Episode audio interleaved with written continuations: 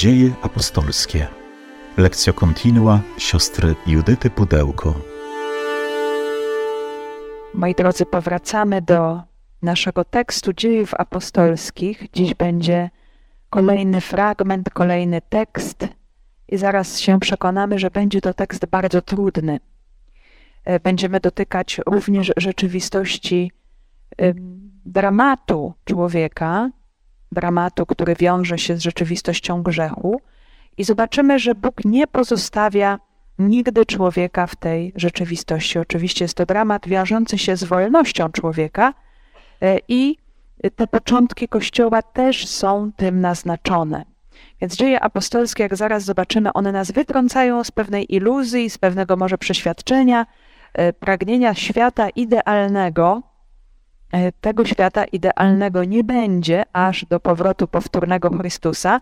My możemy starać się poprzez naszą odpowiedź, naszą otwartość, e, stawać się takimi narzędziami Ducha Świętego, żeby On mógł przez nas działać, ale rzeczywistości trudu, cierpienia, grzechu, one też są jakąś codziennością również wśród uczniów Jezusa.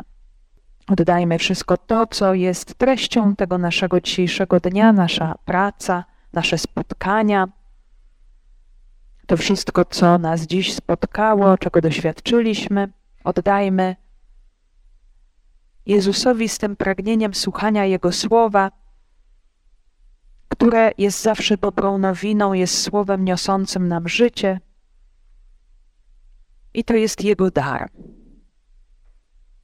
Panie Jezu Chryste, prosimy Cię, napełnij nas pragnieniem poznawania Ciebie, spotykania Ciebie, który żyjesz i działasz w Kościele, który towarzyszysz Kościołowi, choć nie jesteś już obecny wśród swoich uczniów, e, tak jak to było podczas Twojego ziemskiego życia. Ale nadal nas prowadzisz, nadal jesteś pośród nas, dlatego ciągle prosimy Cię, udzielaj nam Twego świętego ducha, abyśmy mogli doświadczać, abyśmy mogli przyjmować Twoją miłość i Twoje światło. Przyjdź o Duchu Święty, Przyjdź mocy Boga i słodycze Boga. Przyjdź Ty, który jesteś poruszeniem i spokojem zarazem. Odnów nasze męstwo, wypełnij naszą samotność pośród świata. Stwórz w nas zażyłość z Bogiem. Przyjdź duchu z przebitego boku Chrystusa na krzyżu. Przyjdź z ust zmartwychwstałego. Jesteśmy cały czas na początku dziejów apostolskich. E, za nami już prolog. Już pożegnaliśmy Jezusa zmartwychwstałego w tych dwóch fragmentach dziejów, które przeczytaliśmy. My sobie zaraz też do tego kontekstu powrócimy już, wchodząc bezpośrednio w kolejne fragmenty. E, teraz zobaczymy, w jaki sposób kształtuje się życie wspólnoty jerozolimskiej. E, to jest dosyć duży też fragment tekstu, aż do ósmego rozdziału, gdzie będziemy się przyglądać, jak e, ta wspólnota rozwija się, powiększa się, wzrasta, e, doświadcza bardzo różnych też wydarzeń w Jerozolimie, a potem w kolejnych miejscach, tak jak Duch Święty będzie prowadził, aż e, do centrum starożytnego świata, czyli do Rzymu. I w tym fragmencie mamy sporo różnych wydarzeń. To, co dzisiaj, to, to będzie refleksja nad osobą i postacią Judasza. Więc zobaczymy, że wspólnota chrześcijańska, uczniowie Jezusa nie uciekają od trudnych spraw, od trudnych problemów. Ale zaraz na samym początku te problemy są podjęte, są wyznawany z otwartością. E, Duch Święty, y, na którego Kościół oczekuje, y, on daje odwagę, y, to światło doprowadza właśnie do prawdy, do poszukiwania tego, co jest wolą Pana.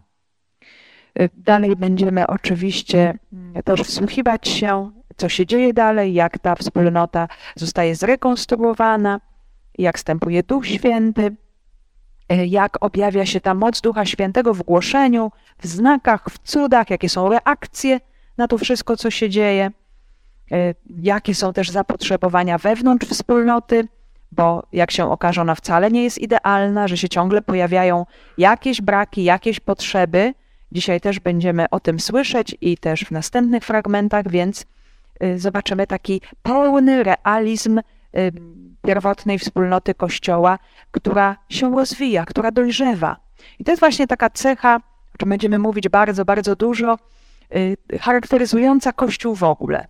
Że Kościół ciągle potrzebuje się przemieniać, dojrzewać, odnawiać. To jest proces, moi drodzy, który będzie trwał aż do powrotu Chrystusa, aż do paruzji. Więc to nie jest tak, że w pewnym momencie my się zatrzymamy w miejscu, wiemy, teraz to już jest świetnie, jesteśmy już doskonali, aż błyszczymy od tego Ducha Świętego, już jest super. Nic bardziej mylnego. Cały czas nieustannie Kościół jest i ma być otwarty na dynamiczne zmiany i tak jest od samiutkiego początku, więc nie może się to absolutnie zmienić. Tak ma po prostu być. Więc te początkowe fragmenty, one nam mówią o czymś takim, co się określa właśnie fundacją wspólnoty, początkami wspólnoty, ukierunkowaniem, i oczywiście kryzysy, napięcia, braki, y, te zewnętrzne, czyli prześladowania, ale też i te wewnętrzne, jakieś braki, słabości y, i na płaszczyźnie moralnej, jak dziś zobaczymy, i na płaszczyźnie organizacyjnej. I jedno i drugie y, nam się tutaj pojawia. I cały czas będziemy do tego wracać i to sobie przypominać, że to jest dla nas model Kościoła w ogóle. E, czyli, że tak ma być, bo ten Kościół nie składa się z ludzi już doskonałych. Czasami się pojawiają takiego rodzaju oczekiwania, e, czy takie zdziwienie, jak widzimy, że pojawia się jakaś słabość, nawet jakiś grzech. No przecież jak to w ogóle może być?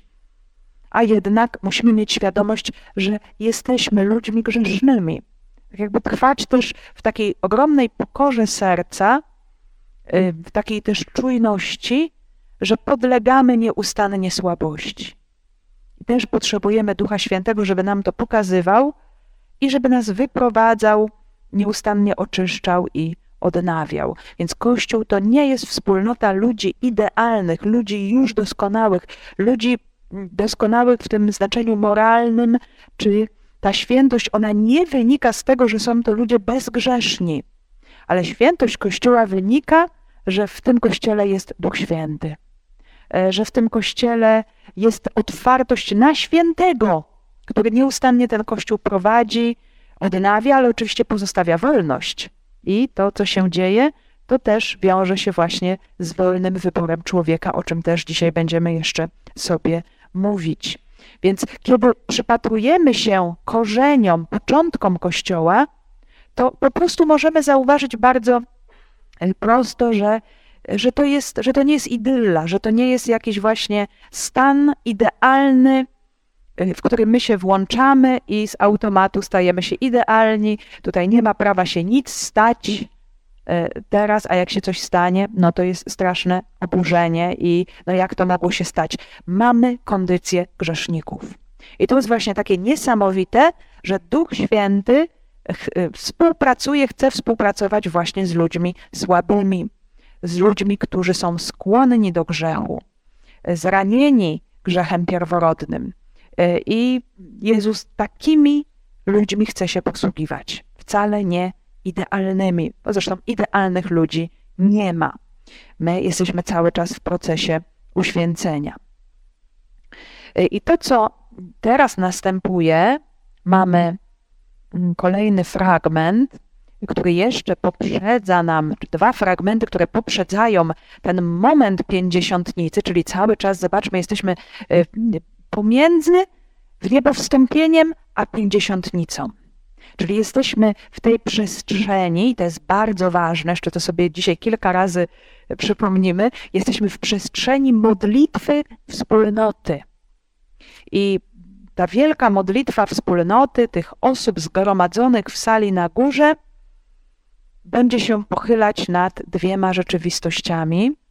Na pewno oczywiście było tam y, wiele też innych wydarzeń, ale y, autor dziejów właśnie to nam bardzo mocno podkreśla jako rzecz obecną w tej modlitwie i w, w związku z tym rodzą się pewne decyzje i pewne działanie, y, czyli zatrzymanie się, dotknięcie problemu bardzo wielkiego grzechu wspólnoty apostołów, jakim była zdrada Judasza, jego sytuacja, jego śmierć i potem też to, co wspólnota rozpoznaje jako wolę Boga, że na miejsce Judasza ma się pojawić inny człowiek przez Pana wskazany, czyli rekonstrukcja grupy dwunastu.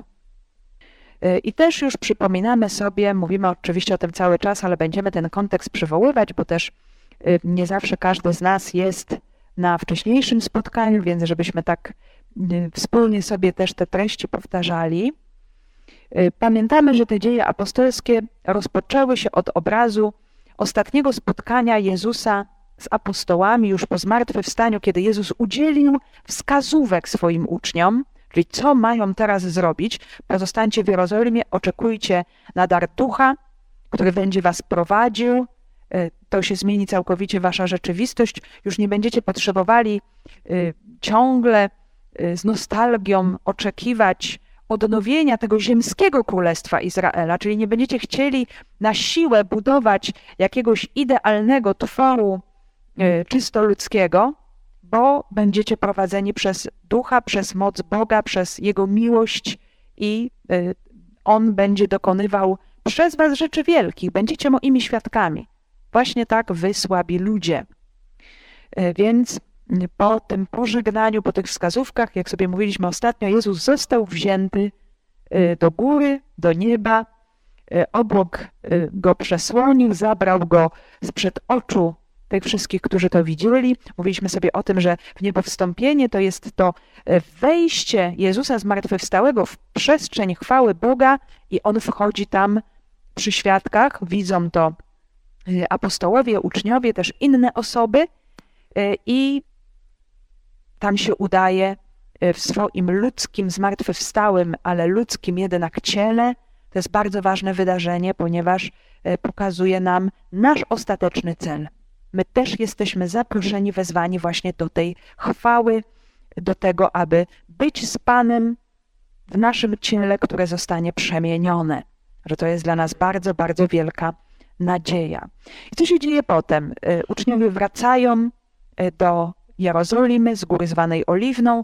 Tam przebywają razem w sali na górze, czyli w wieczorniku i tam trwają jednomyślnie na modlitwie, e, trwają w takiej ogromnej jedności serca, w ogromnym oczekiwaniu na dar ducha, na to, co Pan im objawi. I ta modlitwa owocuje w pierwszym rzędzie rozpoznaniem woli Pana. I, I też rozpoznaniem, to jest niesamowicie ważne, swojej własnej sytuacji. Czyli to nie jest tak, ach, Pan Jezus zmartwychwstał, Pan Jezus e, tutaj dał nam wskazówki, my e, będziemy robić wielkie rzeczy i już odcinamy się od tego wszystkiego, co było, to już nie istnieje. Koniec, kropka. Nie. Jest bardzo ważna rzecz, że e, zaraz to zresztą zobaczymy w tekście, że Piotr, jako ten stojący na czele, dotknie rzeczywistości bardzo trudnej, bardzo bolesnej, z ogromną odwagą. Y, no, czegoś takiego, co y, no, jest jakimś, jakąś ogromną raną i żeby ta rana została oczyszczona, żeby została uzdrowiona, musi być dotknięta. I Piotr, jak zaraz zobaczymy, uczyni to w sposób publiczny. Z dziejów apostolskich. I w tych dniach Piotr, powstawszy pośród braci, a była tam grupa około 120 osób, rzekł: Bracia, musiało zostać wypełnione pismo, w którym Duch Święty zapowiedział przez Dawida o Judaszu, który stał się przewodnikiem tych, którzy pojmali Jezusa, bo zaliczał się do nas i miał udział w tej posłudze. On więc zapłaty za przestępstwo kupił pole i upadłszy głową w dół, pękło na pół i wypłynęły wszystkie jego wnętrzności. I stało się to wiadome wszystkim mieszkańcom Jeruzalem, także zostało nazwane owo pole Hakeldamach, to znaczy pole krwi.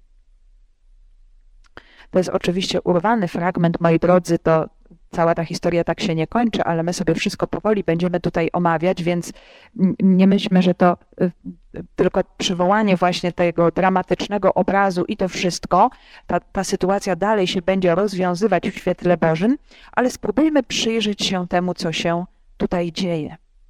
I w tych dniach Piotr, powstawszy pośród braci, a była tam grupa około 120 osób, rzekł. W tych dniach. Y, to tutaj autor Łukasz precyzuje, że jest to właśnie ten czas od wniebowstąpienia Jezusa do pięćdziesiątnicy, do zesłania Ducha Świętego, czyli jest to taki czas intensywnej modlitwy, który ma przygotować uczniów do misji, do tego zadania, które Jezus wyznaczył. Będziecie moimi świadkami w Jeruzalem, w Judei i Samarii i aż po krańce ziemi. teraz uwaga misję ma pełnić wspólnota. Misja nie dotyczy e, jednego, dwóch, właśnie tych najlepszych, wzorowych, e, ale misja dotyczy całej wspólnoty. Tak samo jak dotyczy całego Kościoła. I ta wspólnota jest zraniona. Jest zraniona przez grzech, E, no, który tutaj e, wdarł się bardzo mocno w tę wspólnotę. I dlatego Piotr podejmuje misję uzdrowienia tej wspólnoty. Oczywiście uzdrowienie jest jedynie w Panu, uzdrowienie dokonuje Duch Święty, ale człowiek musi swoje zrobić w całym tym procesie. Jest też takie niesamowite, moi drodzy, że Pan Bóg nie robi za człowieka tego, co ma zrobić człowiek. Pan Bóg robi to, co ma zrobić Bóg, czego człowiek zrobić nie może po swojemu, bo jest człowiekiem i Pan Bóg doskonale o tym wie i to respektuje. E, natomiast człowiek ma zrobić to, co należy do niego. I Piotr, zobaczmy, to wcale nie było też dla niego takie proste, bo my doskonale wiemy, w jakiej sam Piotr był wcześniej sytuacji. Więc to też nam pokazuje, że niedoskonały Piotr, który sam zgrzeszył, nie było wcale takie proste. Y, dotyka właśnie takiego bardzo bolesnego y, punktu. I to jest też ciekawe, że to, co Piotr tutaj mówi, jest w tej akurat grupie powszechnie znane. Wszyscy doskonale wiedzieli, co się stało z Judaszem, i wszyscy też rozumieli, bo to przecież byli Żydzi, wszyscy razem wzięci, co to znaczy hakeldama? Co to znaczy to słowo? Że to znaczy pole krwi, więc nie trzeba było absolutnie tego tłumaczyć.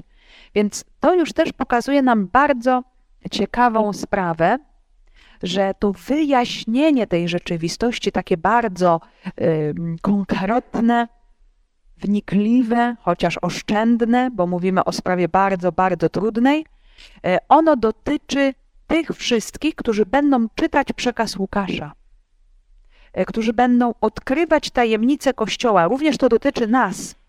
Jesteśmy w to wtajemniczeni. Czyli nie jest to tylko jakaś wypowiedź e, Piotra, że on musi o tym powiedzieć, musi poinformować tych, którzy są z nimi, bo oni nie wiedzą. Oni doskonale o tym wiedzą. E, ale tutaj właśnie z jednej strony jest ta kwestia, że ten przekaz jest dla wszystkich, kolejnych pokoleń wspólnoty Kościoła, a z drugiej strony też, y, choć dana rzecz była znana, to jednak Piotr tutaj y, właśnie dotyka tego problemu aby otworzyć tę sprawę na światło Boże, aby może też w inny sposób teraz już, bo zobaczcie, jeszcze ten Duch Święty w sposób widoczny nie stąpił, ale zaraz zobaczymy, dziś jeszcze może nie do końca, ale dziś i następnym razem, że ta wytrwała modlitwa, ona już coś dokonuje. Ona daje jakieś światło, e, ona daje jakąś wskazówkę. Co więcej, zobaczymy bardzo ważną rzecz za chwileczkę, że Piotr potrafi patrzeć na bolesne historie przez pryzmat Bożego Słowa. To jest niesamowicie ważne, ale, ale też wszystko, wszystko y, po kolei. E, więc zawsze w dziejach wspólnoty są jakieś trudne momenty. Nie będzie nigdy tak, moi drodzy, do skończenia czasów, już sobie o tym powiedzieliśmy, ale zaraz zobaczymy też to w kontekście innych wydarzeń pierwotnego Kościoła, że to już się wszystko raz na zawsze wyprostuje. To jest iluzja. E, to jest pewnego rodzaju naiwność, albo takie oczekiwania zupełnie puste, że będziemy mieć do czynienia z ludźmi idealnymi. E, na pewno ludzi idealnych nie ma na świecie, a po drugie też musimy pamiętać o tym, że tam, gdzie działa łaska Boża, tam, gdzie są ludzie, którzy chcą iść bardzo intensywnie za Jezusem, to ci ludzie są jeszcze bardziej kuszeni niż wszyscy inni. No i to widać od samego początku. Ci, którzy byli najbliżej Jezusa, byli bardzo mocno kuszeni, żeby się tej misji sprzeniewierzyć. Y, ale jakie jest tutaj rozwiązanie na to wszystko? Widzieć to, co się dzieje i szukać w świetle Bożym rozwiązania problemu. Nie po swojemu, ale po Bożemu. I mamy to i już w Starym Testamencie, cała historia ludu pierwszego przymierza, które pod wodzą Mojżesza wędruje przez pustynię ile tam było napięć, ile tam było szemrania, narzekania, y, złości, grzechu. Nawet zobaczcie, ten grzech y, został zobrazowany przez te węże kąsające, nie? że ci ludzie weszli w taką postawę swoistej jadowitości wobec siebie nawzajem i wobec Mojżesza. Więc ten grzech był jak jad, który niszczy.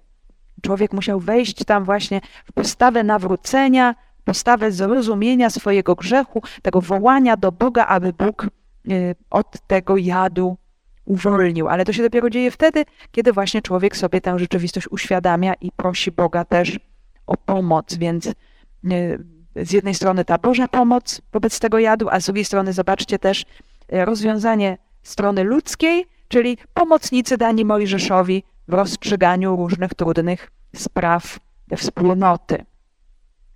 E, też zobaczmy w Ewangelii, e, Jezus oczywiście wybiera dwunastu, e, o tym nam mówi Ewangelia Łukasza. Też teraz tych dwunastu w dziejach apostolskich słyszeliśmy, oni byli wymienieni jako obecni w tej sali na górze. No, wtedy już było jedenastu, ale Ewangelia nam pokazuje, że na tych apostołach to się nie skończyło. Że potem było wybranych jeszcze 72, bo była taka potrzeba, bo potrzeba było więcej osób do posługi, do ewangelizacji. Y, więc też będzie podobny obraz w dziejach. Już sobie mówiliśmy, że te dwa obrazy są takie bardzo y, ze sobą złączone, się synchronizują y, w tych swoich opisach, przedstawieniach, to co przeżywa Jezus ze swoimi uczniami, to potem przeżywa też i Kościół. I tak jak mamy dwunastu i mamy siedemdziesięciu dwóch, tak tutaj będziemy mieć znów dwunastu i będzie grupa siedmiu diakonów. Też zobaczymy, będzie kolejna sprawa. Także po tym naszym y, tutaj ratunku, uzdrowieniu czy rekonstrukcji grupy 12 okaże się, że to wcale nie jest rzecz zamykająca wszelkie problemy. Skończy się ten problem, za chwileczkę, za jakiś czas pojawią się kolejne. I znów trzeba będzie interweniować, właśnie podjąć jakieś działanie, żeby usprawnić funkcjonowanie wspólnoty. I tak jest, moi drodzy, nieustannie.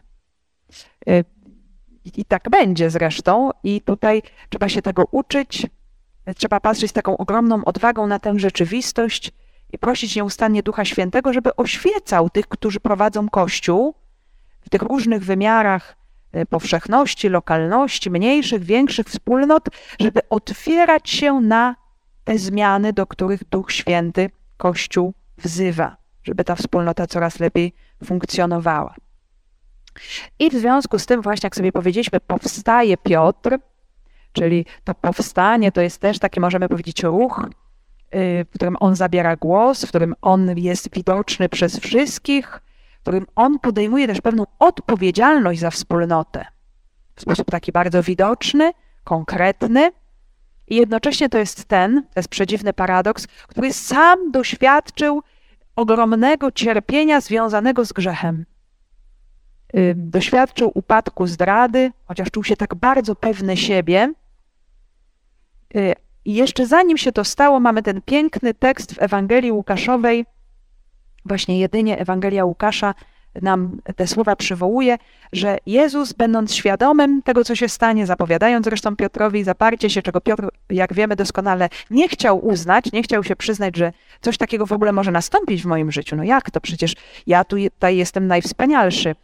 Y, to Jezus, wiedząc, co nastąpi, on już modli się za Piotra. Szymonie, Szymonie, oto szatan domagał się, żeby was przesiać jak pszenicę ale ja prosiłem za Tobą, żeby nie ustała Twoja wiara. Ty ze swej strony utwierdzaj Twoich braci. Zobaczmy, to jest niesamowite, to jest niesamowicie poruszające, ponieważ Jezus wie, co się stanie. I czy no, ma to jakiś wpływ na miłość Piotra, czy miłość Jezusa do Piotra, Jezus kocha Piotra bez względu na jego grzech. On już w tym momencie tak jakby działa prewencyjnie, on się modli, on się stara, y, on robi wszelki wysiłek. Piotrze, nie załamuj się. Piotrze, ja się za ciebie modlę. Piotrze, niech twoja wiara y, nie rozsypie się wobec doświadczenia własnego grzechu.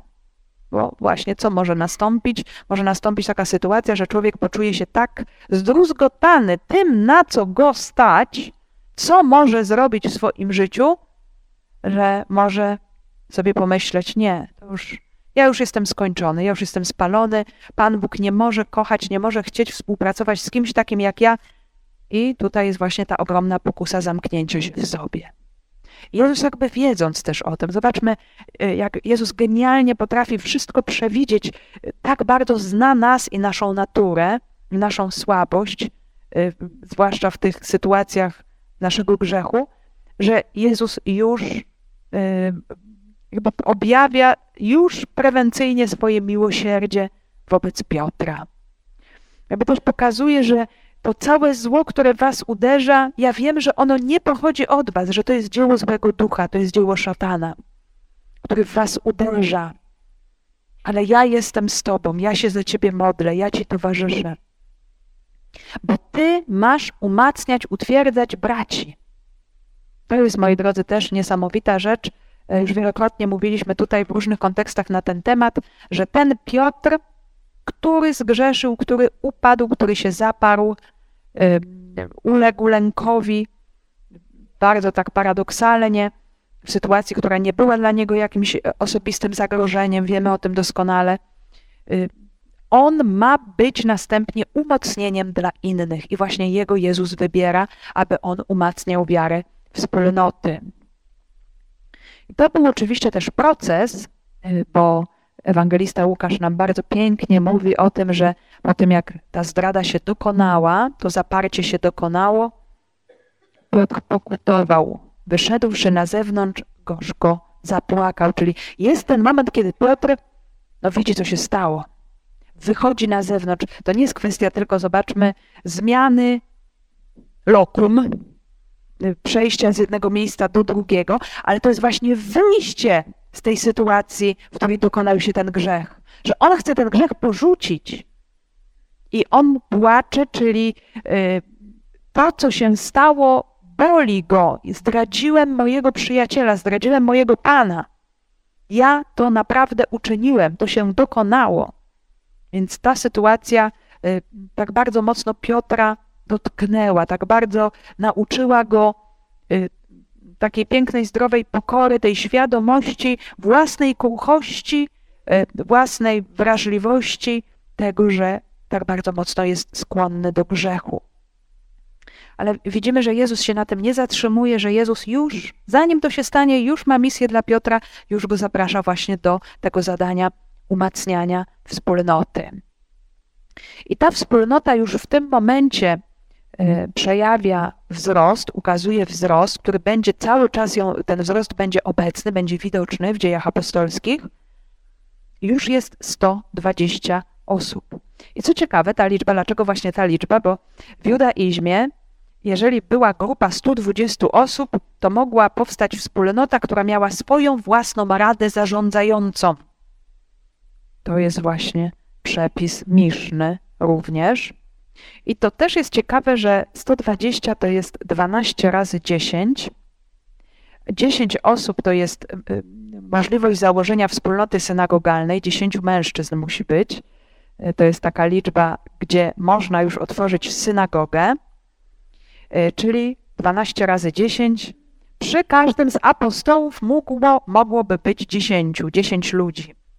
Czyli właśnie taki obraz tej wspólnoty, która się pomnaża. Oczywiście to jest pewien symbol, pewien obraz.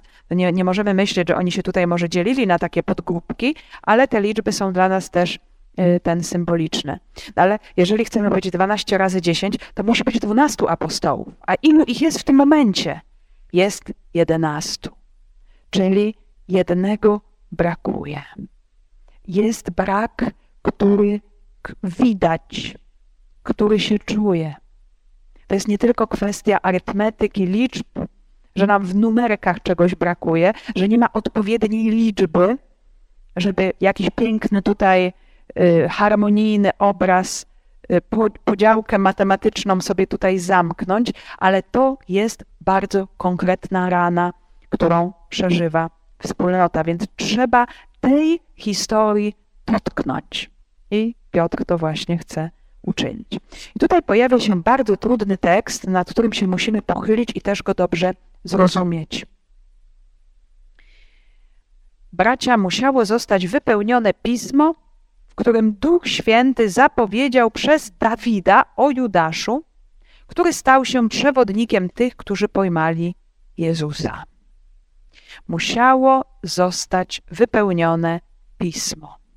I uwaga, w tym stwierdzeniu nie chodzi o to, że zostało coś zapisane w Piśmie Świętym, czyli jak sobie potrafimy wyobrazić e, w Starym Testamencie, coś, co by było przeznaczeniem Judasza z góry do zguby. To zupełnie też tutaj nie o to chodzi.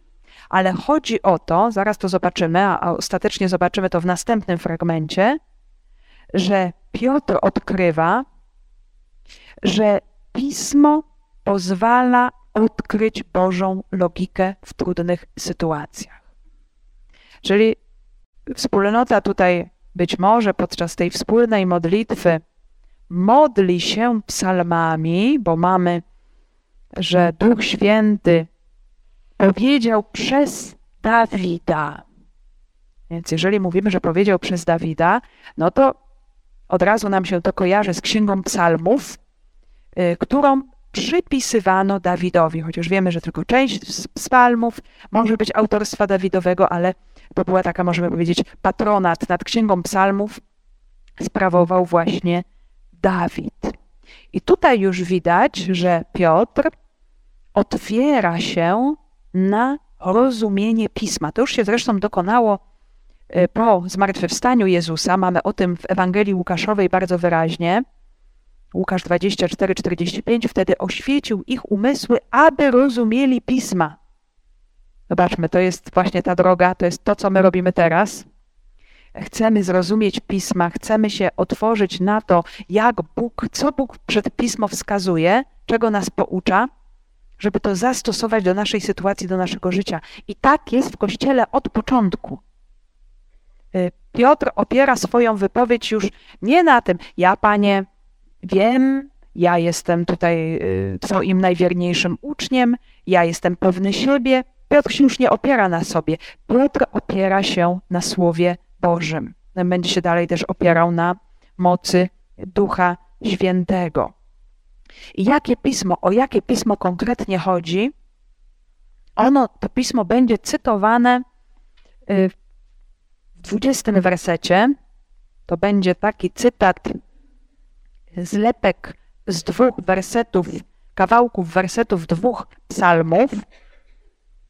To będzie fragment psalmu 69, 69-26 oraz 109, werset 8. I to pismo, to jest niesamowicie ważne. Tutaj y, możemy zrozumieć, o co chodzi z, tym, z tą zapowiedzią. To pismo nie zapowiada zdrajcy, ale to pismo zapowiada odnowę sytuacji, zmianę sytuacji, która y, zaistniała w wyniku jakiejś zdrady. Nie wiadomo o co tam bliżej chodziło, my się też tym zajmiemy następnym razem, ale jest, będzie tutaj właśnie mowa o tym, że y, no, dom jakiejś tajemniczej osoby opustoszeje, stanie się pusty i ktoś inny zajmie jego miejsce. Czyli to jest bardzo ważne. Pismo Święte nie predestynuje, nie przeznacza nikogo do zguby, do grzechu, bo każdy człowiek jest przez Boga zaproszony do życia, ale jeżeli człowiek w swojej wolności wybiera zło, to Słowo Boże daje odpowiedź. Tę sytuację należy uleczyć, należy uzdrowić. E, a żeby uleczyć i uzdrowić, to trzeba powiedzieć w jasności: stało się coś złego, potrzebujemy zmiany, potrzebujemy pomocy, bez jakiegoś właśnie ukrywania bolesnej sytuacji. E, I tutaj mamy kilka słów, które dotyczą osoby Judasza. To jest też bardzo ważne, bo e, pokazuje nam to też, w jaki sposób e, pierwotny Kościół tego człowieka postrzegał. No oczywiście jest to ktoś, kto jest we wspólnocie apostołów, przyjął to wezwanie do grupy apostołów y, i temu się sprzeniewierzył. I teraz wypełni się pismo, aby to jego miejsce nie pozostało puste. Czyli słowo pisma to jest też takie niesamowite, że to, jest taki, to są takie fragmenciki bardzo mało znane. Ale tak jakby na tę trudną sytuację, na ten brak, Piotr otrzymuje słowo. Baczmy, tak się często zdarza nawet dziś w kościele, jak mamy już takie bardziej zaangażowane, czy grupy, czy wspólnoty, czy taką formację, gdzie osoby się razem modlą i Pan daje słowo na daną sytuację, na dany moment. To jest właśnie coś takiego. Jakby Piotr otrzymał słowo, że na ten ból Pan Bóg już coś przewidział. Już daje swoją receptę, już chce pokazać, nie zatrzymamy się na tym, co się stało właśnie y, przez ten zły wybór Judasza. Pan Bóg chce zawsze odnowy, Pan Bóg chce zawsze zmiany. To, co czynił Jezus wobec y, sytuacji braku, cierpienia człowieka, grzechu, choroby, jak pamiętamy, różnych defektów. Jezus dostrzegał ten brak, ten ból, tę ranę i co robił? Ratuje, wychodzi, dostrzega, chce zmienić, chce uleczyć. To samo się dzieje w Kościele. To samo, w ten sam sposób Duch Święty prowadzi Kościół Zobaczmy już inaczej, bo już nie ma Jezusa tutaj w ciele pomiędzy apostołami. E, jeszcze tutaj e, oni nie mają takiej obecności ducha bezpośredniej, bo jeszcze jest przed pięćdziesiątnicą, ale co mają? Mają Słowo Boże. Zobaczmy, to się wszystko razem niesamowicie łączy. Bo już mamy Ducha Świętego e, i mamy też Słowo Boże. I to jest dla nas niesamowity znak i niesamowita dobra nowina, że nie ma dla nas jakiejś sytuacji bez wyjścia, bo Bóg daje nam narzędzia do odkrywania, jak wychodzić z takich sytuacji. I to nie jest też przypadek, że zobaczmy, tutaj na dzień dobry mamy strasznie drastyczną sytuację do podjęcia. Że to nie jest coś takiego, że jakiś apostoł ukradł pączka, na przykład, mi tu przychodzi do głowy, albo y, coś tam, nie wiem, o czymś zapomniał, albo się z kimś pokłócił i trzeba tutaj jakiś problem rozwiązać, ale to jest y, doprowadzenie do śmierci Syna Bożego. To jest straszliwa sytuacja. To jest dramatyczna sytuacja. I dlaczego zaczynamy od takiej, możemy powiedzieć, grubego kalibru sprawy w Kościele? Żeby pokazać nam wszystkim i Kościołowi aż do skończenia czasów, że nie ma takiego grzechu, wobec którego Bóg byłby bezsilny. Tylko co jest potrzebne? Jest potrzebna ogromna odwaga i przejrzystość y, tych, którzy są we wspólnocie i zwłaszcza tych, którzy stoją na czele tej wspólnoty, żeby się z tym zmierzyć w świetle Bożym. To znaczy, żeby właśnie powiedzieć o tym, co Duch Święty mówi, jaki Duch Święty nam daje receptę na wyjście z tej drastycznej sytuacji. To jest nam niesamowicie potrzebne. Moi drodzy, i o to się też potrzebujemy nieustannie modlić, patrząc na te sytuacje trudne, bolesne, dotkliwe, które są obecne w mniejszym wymiarze, w większym wymiarze w kościele. Ale zobaczcie, wszystko się zaczyna od takiego tąpnięcia, od takiego grubego uderzenia. Piotr się nie wycofuje. Nie ma takiej sytuacji, wobec której Duch Święty byłby bezsilny. Tutaj może tylko zatrzymywać właśnie y, Pana Boga w działaniu nasza wolność, bo Bóg ją ogromnie szanuje.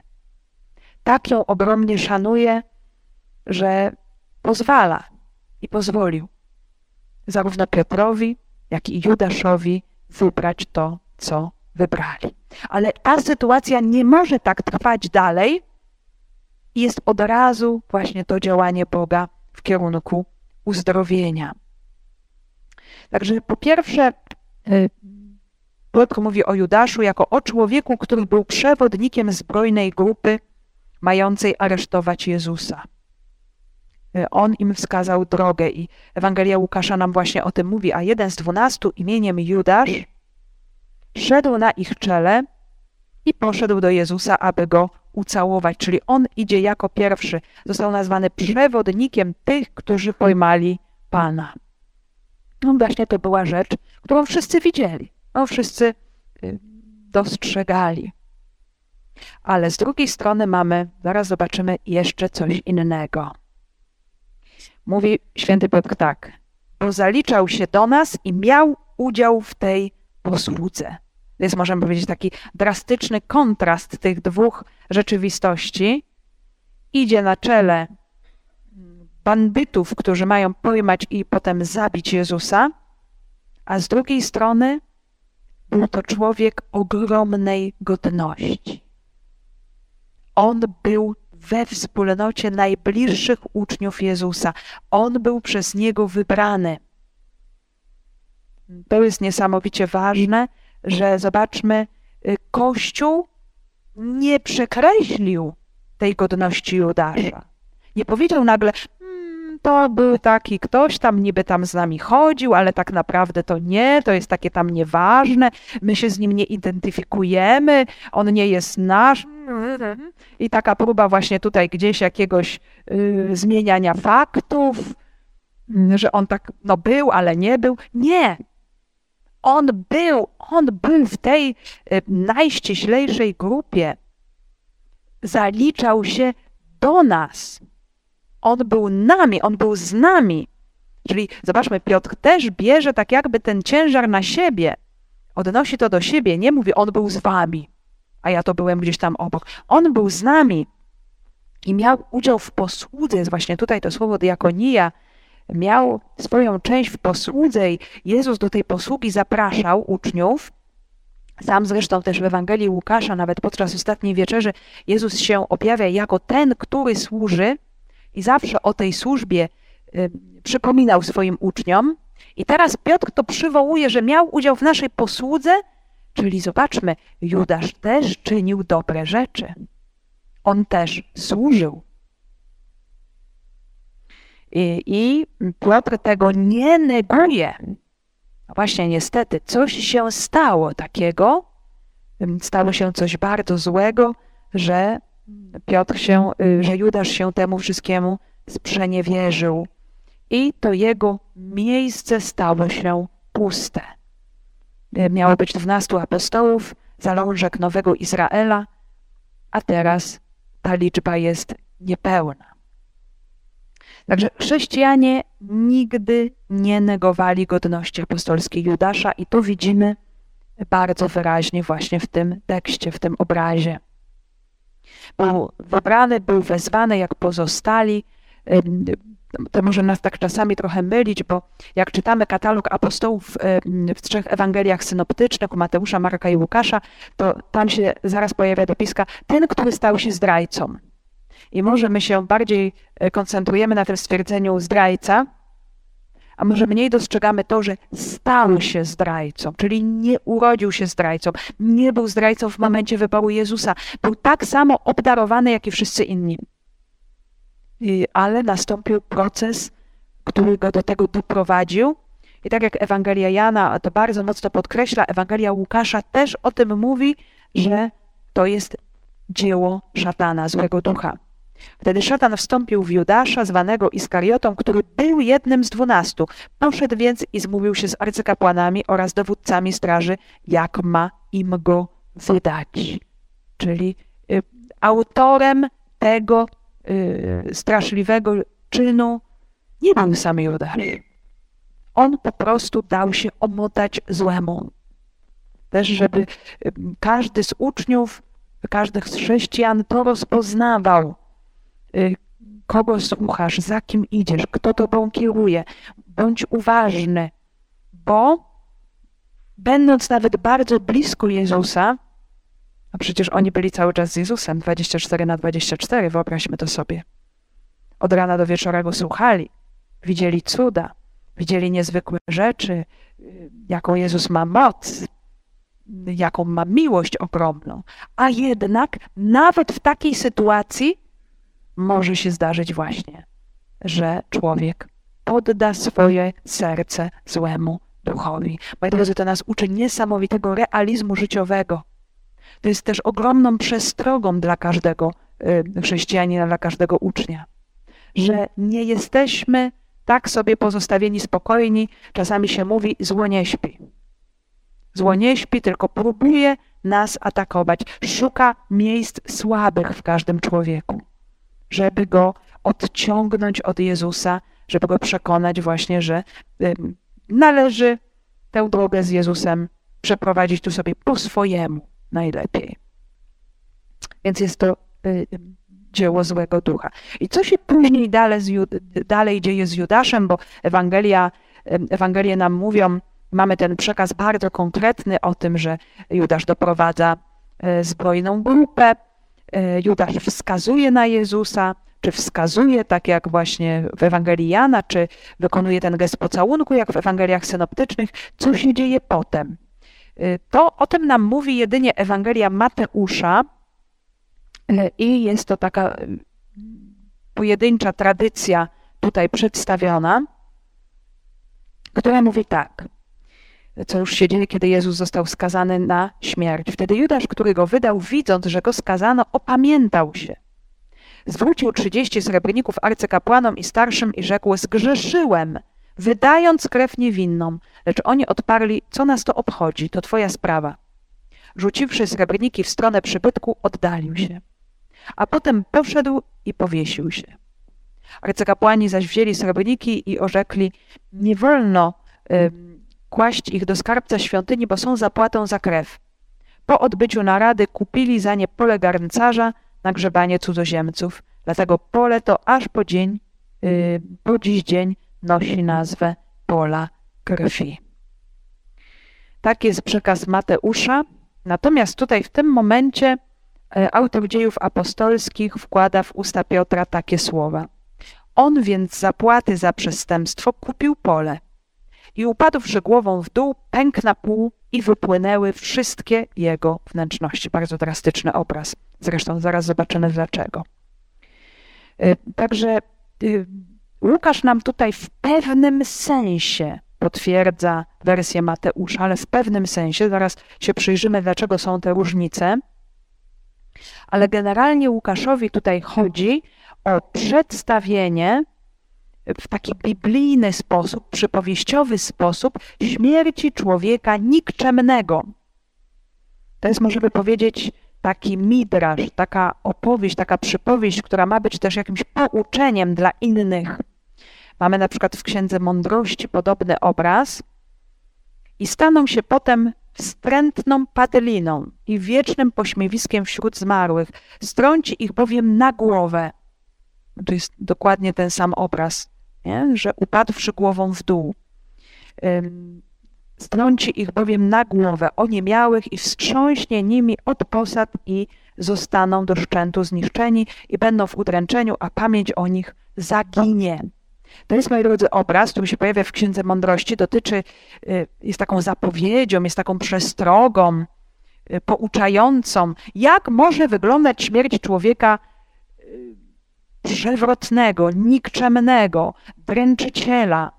Mamy też podobne opisy, czy u Józefa Flawiusza, czy możemy otworzyć drugą księgę machabejską w dziewiątym rozdziale, gdzie jest koszmarny opis śmierci Antiocha IV Epifanesa tego, który prześladował Żydów, jak pamiętamy, e, podczas najazdu Seleucydów w II wieku. Były te powstania machabejskie. Zanim one nastąpiły, e, było prześladowanie religijne.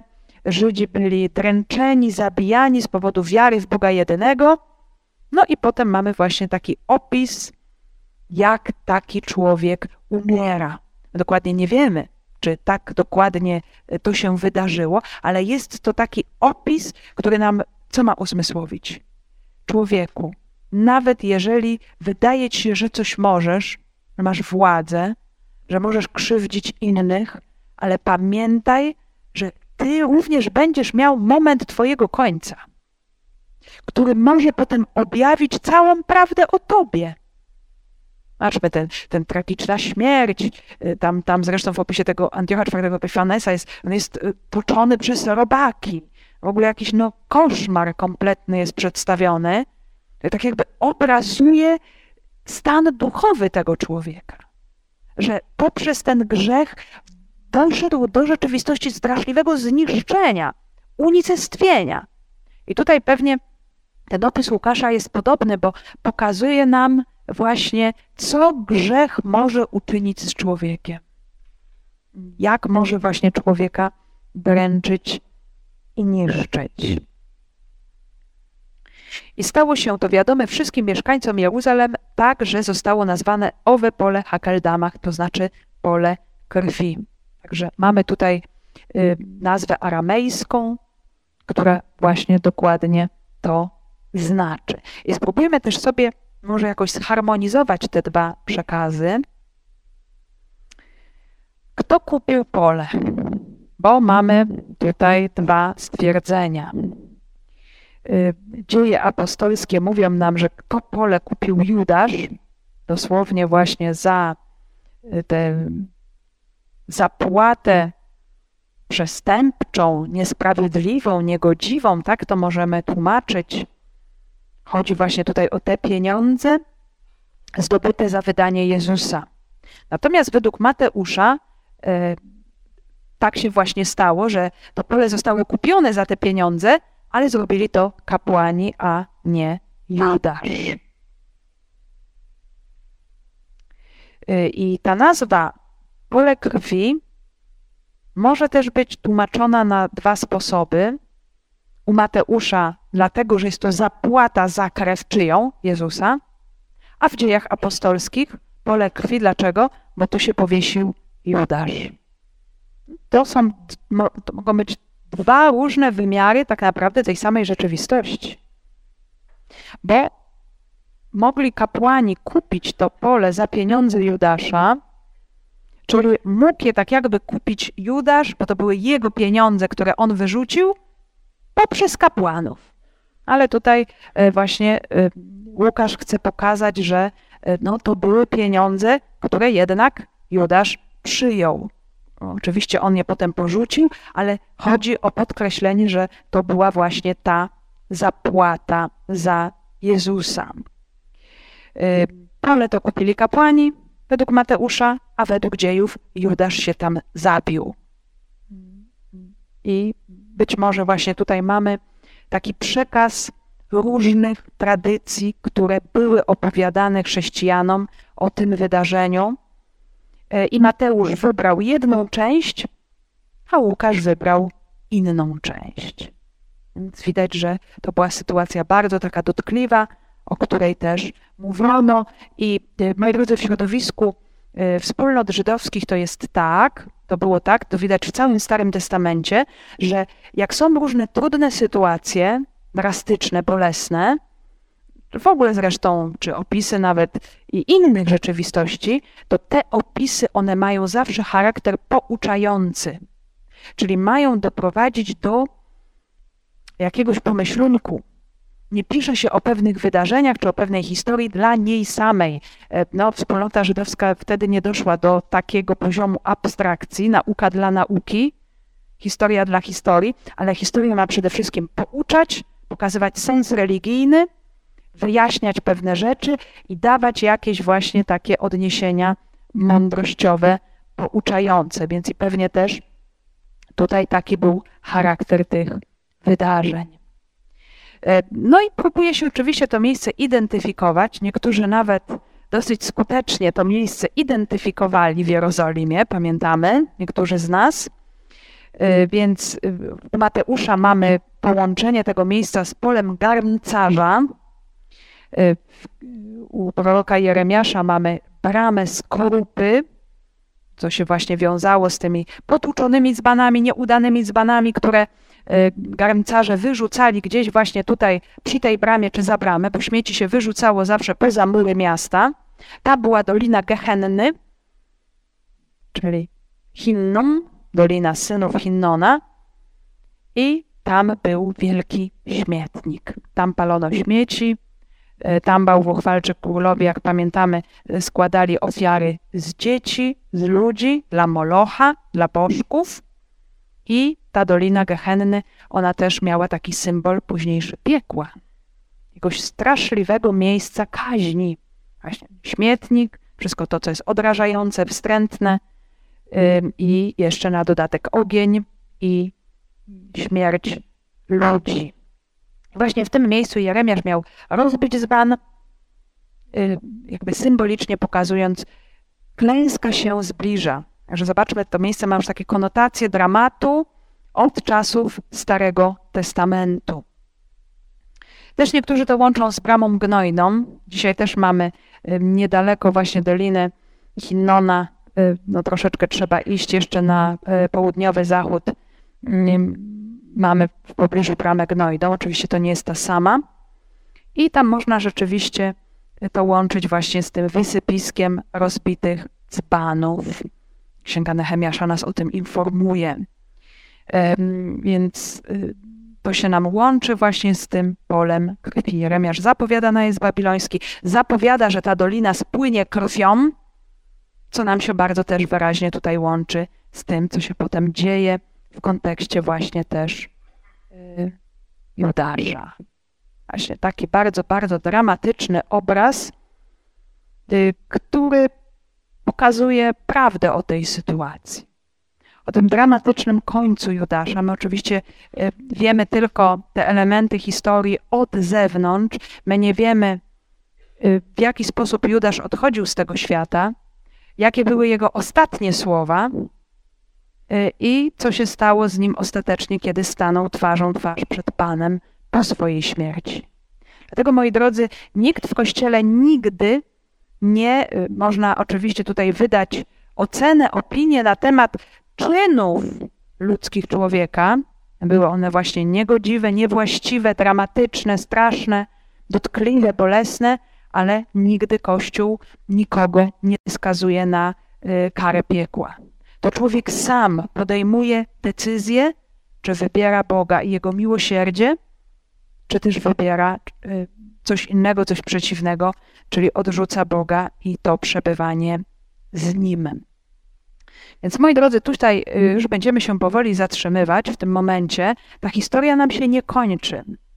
Może to jest tutaj dla nas w tym momencie bardzo trudne, że się tutaj zatrzymujemy, ale mm, nie dalibyśmy rady dzisiaj całego tego tekstu przeczytać. On jest też bardzo trudny i bardzo dotkliwy.